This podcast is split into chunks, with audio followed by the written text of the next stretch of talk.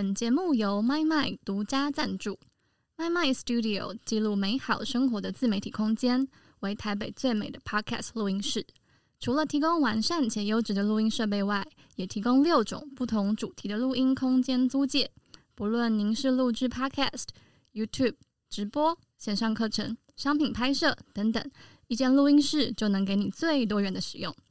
麦麦陪你一起用声音传递美好理想。用空间品味质感生活，使用折扣码小写 exchange x c h a n g e 即可享有租借录音室九折优惠哦。你现在收听的是 S Impact 你的人生地图，我是在编 Olina，旁边是今天的主持人 Lily。Hello，大家好，我是 exchange BD 组的组长 Lily。那我现在任职于时尚杂志的广告业务。然后过去就是在互联网从事过 BD 业务、PM 等等的角色。今天呢，特别邀请到我在前公司雪豹科技的一个大前辈 Ian，然后来跟我们一起分享他在嗯互联网这个产业里面的呃很成功，然后很令人值得学习的职涯经历，以及他现在是一个标准行销的广告公司的 CEO，来跟我们聊聊他的创业之路。嗨，大家好，我是伊恩，我是标准行销的创办人兼老板，这样子。然后，我们标准行销主要是一家为了现代而生的数位行销公司。那我们很乐意的去接受各式各样的科技，主要营业的范围呢有电商、品牌，嗯，还有一些投放的部分，这样子。那最近呢，也花很多力气在在就是跟进一些这个区块链的潮流，有开始准备一些接触一些这种什么 NFT、元宇宙等等的案子。那有听到的人都可以来咨询一下哦。欢迎找伊恩，这集都给你叶配。好，本次采访分为上下两集。上集呢，focus 在伊恩所待在中国互联网公司如何开拓海外新市场，以及身为海外 BD 需要具备哪些能力。下集的部分就会有更多关于伊恩创业以及女装电商的讨论。好。那么，如同刚才我们前面提到的，伊恩他曾经就是在猎豹移动，也就是我刚才提到台湾是叫雪豹科技，然后是当时代表台台湾，然后中国这边去为现在非常红的抖音的前身叫 Musically 去打下在欧美市场的第一块蓝图。然后现在抖音这么火红，其实呢前身是由伊恩去开拓这片疆土的。所以，我们今天想要邀请伊恩来跟我们聊一下，就是。在当时短视频这个商业模式还没有红起来的时候，他是怎么样以一个亚洲人的身份，然后去闯欧美市场的白人的天下，然后让这个世界开始有了短视频这样子的一个商机，以及就是当时他以一个亚洲人的身份，怎么样去让这些白人接受我们亚洲人的这样子的 BD 开发过程，然后去推荐这样子一个新的商业服务。那就有请伊恩。好，太好了。好，这个地方就是稍微讲一下，就是我其实，在创业之前的一段，就是这个职涯呢，就是去帮这个一些中国互联网公司做一些海外的工作，这样。就是其实从从比较大的角度来讲，就是说这些嗯比较中国互联网的公司，因为他们可能就是在生长的环境可能没有 Facebook、Google 这样子的产品啦，就是说对于一些海外的知识，其实获取起来是有一点困难，就是说他们可能文化之间都有一些差异，但是我们台湾人在这种这种公司里面，其实就可以发挥它的一些圆融的特色，因为 因为我们可能比较圆融，所以比较听得懂美国人想表达什么，然后中国人想表达什么。那在这个中间，就是可以可以扮演一个还不错的角色，这样子。那刚刚丽丽呃，刚刚丽丽提到的这个这个有关有关这个在欧美拓展市场这一块啊，就是说那个时候我们算是猎豹有投资这个 Musically 这个产品，但是这个这个产品呢，那个时候已经在。就是可能比较年轻的族群红，那时候叫我们叫他 Millennial，叫 Generation Z 这样子。然后这些人呢，其实已经红了。然后其实那时候我记得开始在卖的时候，可能已经有破千万的 DAU 了这样子。然后，然后我们就开始去，就我就被公司派去说，你去纽约拿品牌广告单回来。结果得到的需求就这么简单。然后我一个其实是一个没根本没有在美国可能念书经验的人，然后也也就是觉得说，也在纽约也没有去过，就是第一次去这个地方。然后那时候就是去接触了很多。品牌或是 agency 这样子，然后就是试图去理解这一行的生意到底是怎么做的。然后其实纽约一直都是这个品牌广告的天堂，大家可以想象一下，就是它就是一个最高的舞台，时代广场上 Four 面 A Four A Agency 什么 Viacom 就在时代广场的旁边，就是说会有一些真的很令人向往。你走进去，就是你说你表面说你不 care，但你走到时代广场中央，看到那些广告在播，很嗨呢。你就是看到那个五光十色，虽然说美国人会觉得那边很像就是西门町，可能比较 low 的一个点。就时代广场是一个游客去的地方，但是你其实一个广告人在那边，你说你不兴奋，一定是骗人。嗯对，你会看到就是哦，可能这边就是全世界最贵的广告墙。虽然说现在可能元宇宙的更贵一点，对，但是其实是有这样子的一个一个情怀啦。对我们，他们中国互联网公司很喜欢谈情怀，对。然后，嗯，除了除了这一块，就是说，啊，试着去让他们理解这样是一个什么样的 app。因为其实短视频 app 不是 Musically 不是第一个，其实之前 Twitter 有出过一个叫 Vine 的，但它后来就消失了。嗯，对，所以其实某种程度上，这个 app 真的是就是中国互联网公司才做得到，它真的是有搞定了一些版权什么的问题。然后那时候我们是算是就是去 pitch 的时候，大家都不知道我们在讲什么，然后回家去问了小孩，就打电话来了，就说：“哎，我想要了解一下你现在卖的东西是什么。”对，我记得你那时候有特别提到一个，就是你那时候讲完你的就是介绍之后，然后大家都不理你，然后可能是呃最后问你说，所以这个产品到底有什么卖点？然后你就讲了一句，我就说 “Go go home and ask your children, ask the little ones, they know。”他们真的知道这样子。等他们回去发现真的知道以后，他们发现他的家里的小小朋友或者亲戚的小朋友，其实每天在那边玩手机，是在玩这个产品。他们就了解说，哎、其实因为其实，在品牌上触及年轻人效果是最好的，因为年轻人他们的散播力很强，嗯什么事情都要跟朋友分享。所以在这样子的一个年纪，这个群 TA 是可以是做出很厉害的扩散效果，加上他们是一个做内容的 App，所以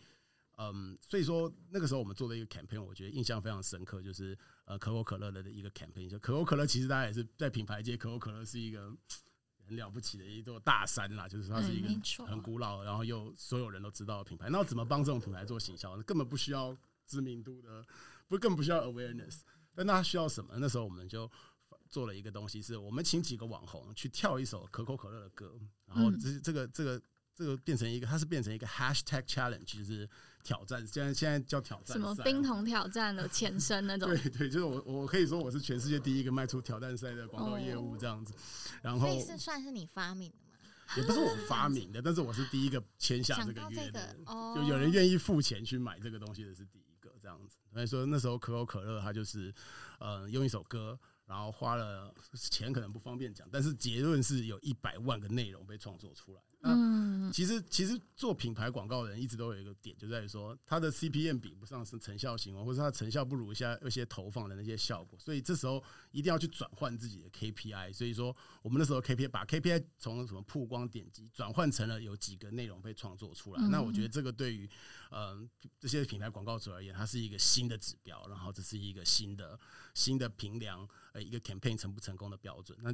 你能让一百万个人去创作一个内容，其实这是一件超强的事情，超有影响力的事情。所以广告无非就是去需是一个去创造影响力的事情。所以嗯，其实嗯。大家其实太过于标准化，什么事情都看转单啊，看哦曝光啊，看点击，其实也不是那么的理想，因为有些时候这些数字就只是数字。那一个品牌在消费者的心目中是一个什么样的地位，或是什么样的形象，其实呃是是是很珍贵的。就是说，如果你在一个新的平台产生了这样子的一个行为的转变，那会让所有的品牌广告主趋之若鹜，因为它是一个新的东西，然后它是内容，它是每一个人用他的角度去诠释这个品牌。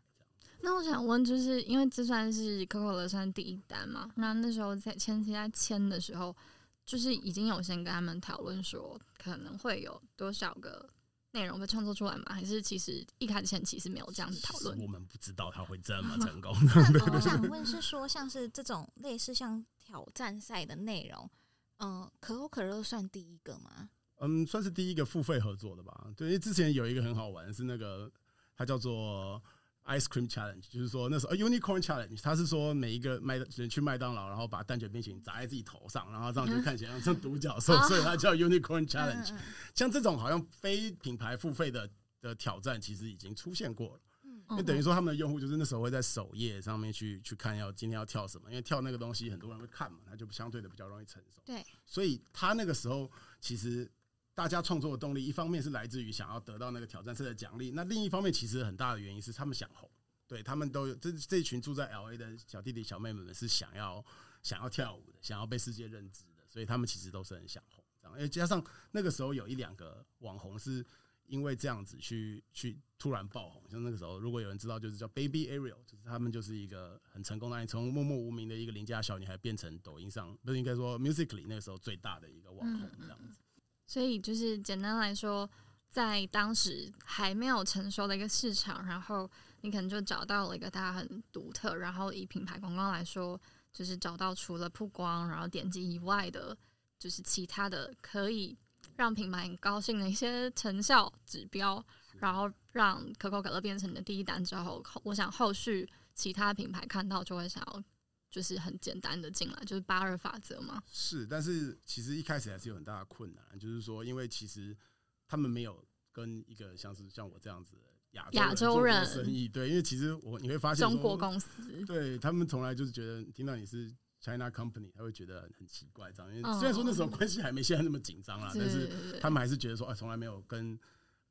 品牌从来不需要，因为其实中国比较出来的都是工具型产品啊，或是一些比较没有那么社群的东西。所以，真的接触到社群，你需要非常的本地化。从来没有做哪一个中国的产品这么本地化到可以去建品牌的广品牌的广告主，嗯，对吧？这是比较比较有困难的。所以那时候其实，嗯，花了一段时间让他们知道说，哎，其实我们也是可以这样子去跟你们一起沟通，然后我们可以听得懂你在对品牌要求是什么，你希望的下单流程是什么，我们怎么去服务这样子的呃客户，然后是。呃，透过什么样的商业模式去合作？例如说，我们还当时还找了 L A 的娱乐公司一起去品牌提案，就是会他们其实从来没有看过哪一个人是这样子走进去这种 A agency 去这样子提案的。嗯嗯嗯。我们创作了一些很新的东西啦。那那时候就是嗯，在一个这么呃陌生的场所，会觉得说陌生的城市，会觉得说，哎，这样子其实真的蛮嗨的。你去过很多这样。大型的公司，然后去里面，就是大家都是梦寐以求的品牌舞台，在那边去提案。对，这一段是蛮难忘的经验。那时候你在北美待多久的时间啊？其实那时候一直飞来飞，飞到拿到长荣钻卡，就是就是里程累积的非常多。然后其实前前后后累积的大概就是一年的时间吧，就是就是都都在那边来来回回的跑，但是待在那边的时数可能就是差不多一年这样子。了解那。嗯，因为你是亚洲人，然后那边都是白人，那你们会有受到什么歧视，或是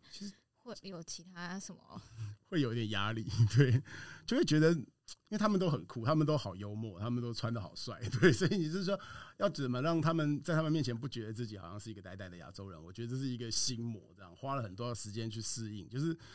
就像，其实我觉得这有点像是我们有的时候会觉得。在台北生活的那种感觉，就是说你要去了解一些地方吃饭呐，你知道去哪里玩呐？那跟在纽约人也是一样，你约人家去什么餐厅，这些餐厅是不是酷的？你是不是在酷的区域？然后你点餐的方式是不是？因为其实我觉得美国点餐也压力，他会先问你 How are you 啊，干嘛？那你在客户面前，你就会觉得很拘谨。那我现在要跟他说怎么样？对，所以那时候就花了一点时间去去去试图让客户觉得，哦，他你是一个他认为也是酷的人，然后他愿意去跟你。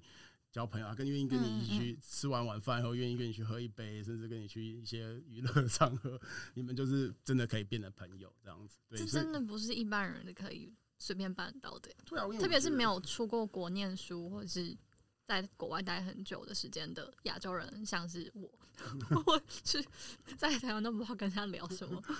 就很紧张。跟他聊什么？因为你小时候受的英语教练都是教你怎么把讯息表达出来，但他没有教你怎么逗对方笑，对，所以你会觉得说哦，好好紧张，我怕我好怕文法错了之类的。就因为美国人讲话又比较工整一点，嗯，他们的时态可能或者那个用语序都会跟比较不一样，所以就会。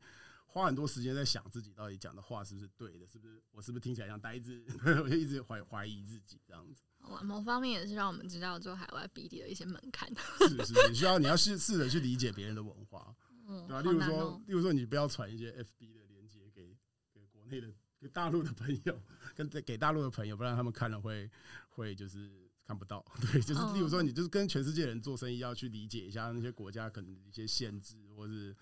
或是办不到的事情，那你就要体贴一点，这样子。我觉得这是一个当海外 BD，我觉得很重要，就是文化面的事情你要自己去理解，因为书是你你你查不到，书上也没有。对吧？公司也不会有人教你，但你就嗯试着自己用自己的那个 EQ，应该说 EQ 人类的那种智商去理解，难哦。对，要推己及人这样子。嗯嗯嗯嗯，我真的觉得很厉害，因为他不是个海外客服，他是要开发海外的市场。对嗯，是啊，就是要花一点时间去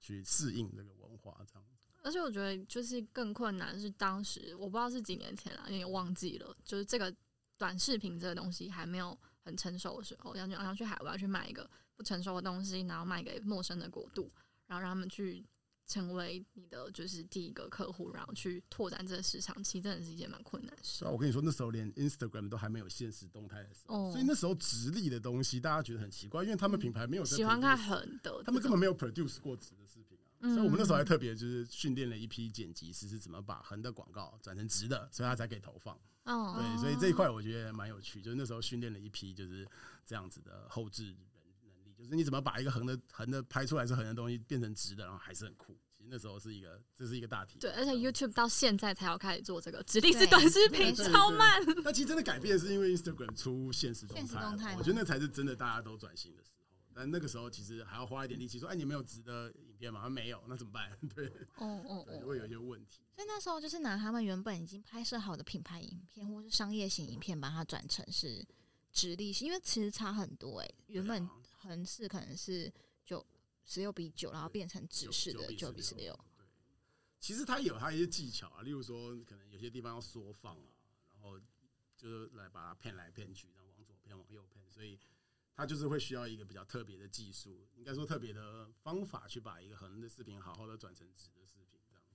嗯嗯嗯。嗯，然后后来就是，反正这算是你在拓展互联网产品的一个就是很成功的经验嘛。然后接下来我们知道你就去了中国另外一家互联网公司，然后其实也算是我不知道当时的那个 timing 算它是呃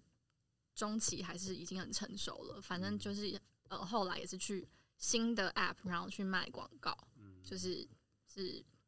美图对吧？美图秀秀的美图，这样其实应该不少女性的听众都非常熟悉的产品。对，就是很我很小时候在用的东西，现在现在已经很常规了吧？后来就有什么 B 六一二啊，然后什么氧气啊，在现在应该还是很多人在用吧，因为我看到我身边还是很多人都是会拿美图秀秀来修图。对，因为它功能是真的强大啦，嗯 就是说它有点像是旗舰型的美颜自拍软体这样子。那其实其实重点就是说，其实在它美图那时候重点是说，它在东南亚以及就是印度，尤其是印度还蛮有趣，因为印度这边非常的有非常庞大的用户，已经是有自然流量。然后那时候他们是对于一些商业化的一些变，因为其实我除了卖品牌广告以外，另外一块比较引以为傲的就是做流量变现这件事情，所以。嗯那时候就帮他们先把自己庞大的用户群去做一个就是广告的变现这样子，那从这样子去做一个开端，所以他们一开始说，哎、其实在海外已经有量，但不太清楚怎么去把它商业化的哦真的状态哦这样子，然后那时候就很成功啊，就是吹牛一下，就那时候帮他们把收入提高了四五倍这样子。就是你指的是说在 App 里面就是开一些版位，就是用户可能不付费的场景，然后就放个 banner 在那里。或是类似说付费的场景嘛，就是说那时候有跟一些例如 IP 什么 Hello Kitty 的 AR 滤镜这样子去做一个嗯合作，然后可能啊就会让大家去购买这样子的一个嗯嗯嗯一个小滤镜，然后跟 IP 方分润这样子，就是这样子的一些合作这样子。嗯，所然后那时候、嗯啊，对不起，没人讲一讲，我是 想知道，说那时候主要的市场是在哪些地区啊跑？了超多国家，就很好玩。就是那时候去什么印尼啊、印度啊、什么韩国、日本啊，都都都都飞来飞去，就是发现全球的人都需要美颜、而且最有趣的是，就是那个肤色比较偏黑的国家，就是很爱去用这样子。然后在印度很有趣哦，印度是都是男生在用，就是我们都以为美颜是女生在用才没有，印度是男生在用。他们也要美而且我们成怎样？对他们就是想要看起来白一点，而且男生就是，因为他们男生其实看白一点，有点像欧洲人。那你有发现他们就是欧美跟亚洲人的需求的差异吗？问的非常好，对啊，我们发现有趣哎、发现美国人最喜欢用的功能是什么？是洁白牙齿，哦他们想要一口亮白的牙齿这样子。然后，然后可能欧日本人就想要小脸，哦，然后大大眼睛，对，然后可能泰泰国、日本那泰国那种肤色比较黑的这种国家就想要白一点这样子。嗯嗯，所以每个国家真的会有自己的美颜习惯，就是数据，这是数据，不是偏见，对，这是数据，对。那你说印度的话，是只有印度是男生在用哦？对，而且男生这个其实不能讲，但是他们好多男生在用，比例我都知道，但我不能讲，对，就是蛮对。所以你会需要就是因应不同的市场，然后呃，跟内部开发不同的滤镜 AR 这样子吗？就是客户也会对吧？可能广告就跟他讲，其实就有点像是说跟不同的客户讲不同的故事这样子。哦，我们这个女生喜欢用这样的功能，然后你们这边男性的用户很多，其实都没说谎，然后都是对的这样子。哦哦，了解。那就是你像是呃，刚才我们前面聊到，在呃，musically 可能就是让你印象最深刻，然后最成功的成功案例是可口可乐嘛？那在呃美图，就是可能在品牌广告端这边有比较值得跟我们分享的案例吗？有，因为其实其实也是因为美图才开始真的接触到一些化妆品牌啊，或者保养品牌，然后就是认识了很多这个行业里的人。然后我们那时候是有推出一个就是。呃，可以虚拟上妆的这种技术，就是说，因为美美图嘛，他们懂做滤镜嘛，所以其实对于一些化妆品来说，你可以透过这样的技术，让自己的产品在不接触人体的情况下，让它这个妆容附依附到脸上，这样。所以当时就有嗯，就跟一些品牌合作，像那时候跟就去跑到纽约跟雅诗兰黛的人开会啊，然后他们就在第五大道上，你也就觉得很酷这样子。然后嗯，或者是去那时候有去跟。一些印度的独立当当地的大型那个化妆品牌，然后一个然后走出来的 CEO 是一个穿着纱丽的的女人，然后就觉得哦，她她是商业场合穿着礼服在跟你见面，就觉得备受尊重这样子。哎，我觉得听起来好难哦，而且你知道印度是一个印度是一个就会歧视女性的国家，因为大家知道那个机有一些事有一些惨案的几率是全世界最大的，但是。但是你就会看到一些女强人在那边，就是真的就觉得哦，这才是这才是女性主义的光辉，这是 inspiring 的 woman 这样子，你就觉得哦，她这么厉害，她还一方面维持着传统的形象，一方面做非常创新的 CEO 这样，就觉得哦很厉害。所以会到世界各地见到一些很厉害的人啊，那甚至我们有见到泰国的泰国的化妆品牌什么之类，你会见到还还会认识到可能是就是人人第三性的。的的就是行销行销人这样子说哦，你就是会有有这样子的情形，就是在品牌端上班，就会认识一些很很特别的事情这样子，嗯，对吧？跟这些大品牌签约很值得，就是拿出来说嘴，对对，在履历上说嘴，或者是不用在履历上了，你哪需要履历？我现在你就是不带到履历表，他是老板，他是老板。那像是嗯，我我不知道你在美图的嗯，因为你也算是。部门的 leader 嘛，然后你可能也需要带领业务团队。就除了你本身很会聊天、很会跟各国的人打交道之外，那你要怎么样就带领的业务团队？就是反正你你一个人一定不会比一加一大于二做的还要快。那你怎么样去带领的业务团队？就是为美图就是打下他的业务江山。其实那个时候很多都是当地的业务，所以有一些他们也是蛮蛮，就是他们应该是还是比我懂一下国情啦。但是我觉得比较重点就是在于说怎么让嗯。就是中国那边的一些公司也能理解说海外业务要怎么做，他们会觉得你说的是对的吗？对啊，你说你你你讲的这些，你口中这些文化是不是真的这存在？是不是有些事情是不是真的是限制？那其实很难说。对，所以有通常的重点就是你要去说服内部，跟他讲说这样做的事情是对的，然后这才是呃，当然你要拿出成绩啊，就是一方面拿出成绩，一方面告诉大家做的方法是什么，才是才是可以成功切入国外市场的。关键，那你你其实说服内部比说服外部的动作其实是还困难的，真的哦。对，是因为一些文化差异、政治角力文化落差是真的蛮大的。对，所以对，因为你知道强国的人，就是他们觉得他们国家很厉害，他们的思维跟我们这种岛国，这可以讲吗？这可以聊吗？那就不聊了吧。但是我是讲，我想讲的事情就是说，好，可能在中国的互联网公司，台湾人的竞争力就可能来自于。对于文化的身段吧，我觉得，对，因为我觉得我们真的就是知道包容，包容我们岛国的世界，从从以前就有人来投殖民过我们，我们很习惯各式各样文化，我们都能够接受。那我觉得你的经验真的很丰富哎，因为有些人当就开发新市场可能会固定某些区域，但你好像接触了非常多国家，哎，这个算是一个很丰富而且别人不会有的经历。我自己也是蛮蛮蛮感恩的。首先英文要很好啦。所以 各位可以先把英文练好，然后 基本款，然后要呃懂得拉塞，我们拉塞。那这样这么多不同国家，那你要怎么知道他们的幽，就是就是怎么建立这个幽默感，或是让别人觉得你是很好聊天，或是很可以聊天的人？因为大不同国家的风情都不一样啊。对这一点，我觉得我要讲，这是我认识了新加坡人以后才有的感觉，就是说。我因因为我在前一份工作比较常去美国，就会发现美国人讲话其实是要很漂亮，你其实那个语句越漂亮，显得你越有教养这样子。但是新加坡人不一样，新加坡人就是喜欢把，就他的他们讲的英语的语序有时候会跟英外美国人是反过来的，就是你知道倒装句，知道美国人很喜欢倒装这样子。对，对，那那像新加坡是 yes can do 这样，就是你会直接试图把你好像从中文里面的思想讲出来。可是当你可以用语言自由。自己在表达自己的思想的时候，你就会发现，其实其实逗别人或者是传达自己意思没有变那么困难。那我觉得还有一个点就是说，好像如果不知道怎么讲笑话的话，那你就自嘲，就自嘲是不会被讨厌的。的，你都怎么自嘲？对，像是在美国人面前，可能就会自嘲说我们亚洲人真的很努力上班之类的，你没有你们没有我们努力，对对对，我们真的超级认真上班之类的，就会开一些这一方面的玩笑，对啊。哎，但我有听说，就有些人他们其实英文还不错，可是如果在闲聊上面，其实会有一些没有办法融入，因为毕竟文化不同，然后可能一些就是可能聊天的方式会不一样。那那时候你有遇到这些问题吗？因为你跑了很多。家有啊，也是有常常在在就是一些 party 站在墙角边边的这种经验，慢慢累积起来的。听起来好 sad 哦。对啊，就是说，哎，你谁都不认识，怎么可能会这样子？看不出来啊。其实蛮没有的啦，但还是会很担心，然后那就是会觉得你担心，随时自己看起来就是好像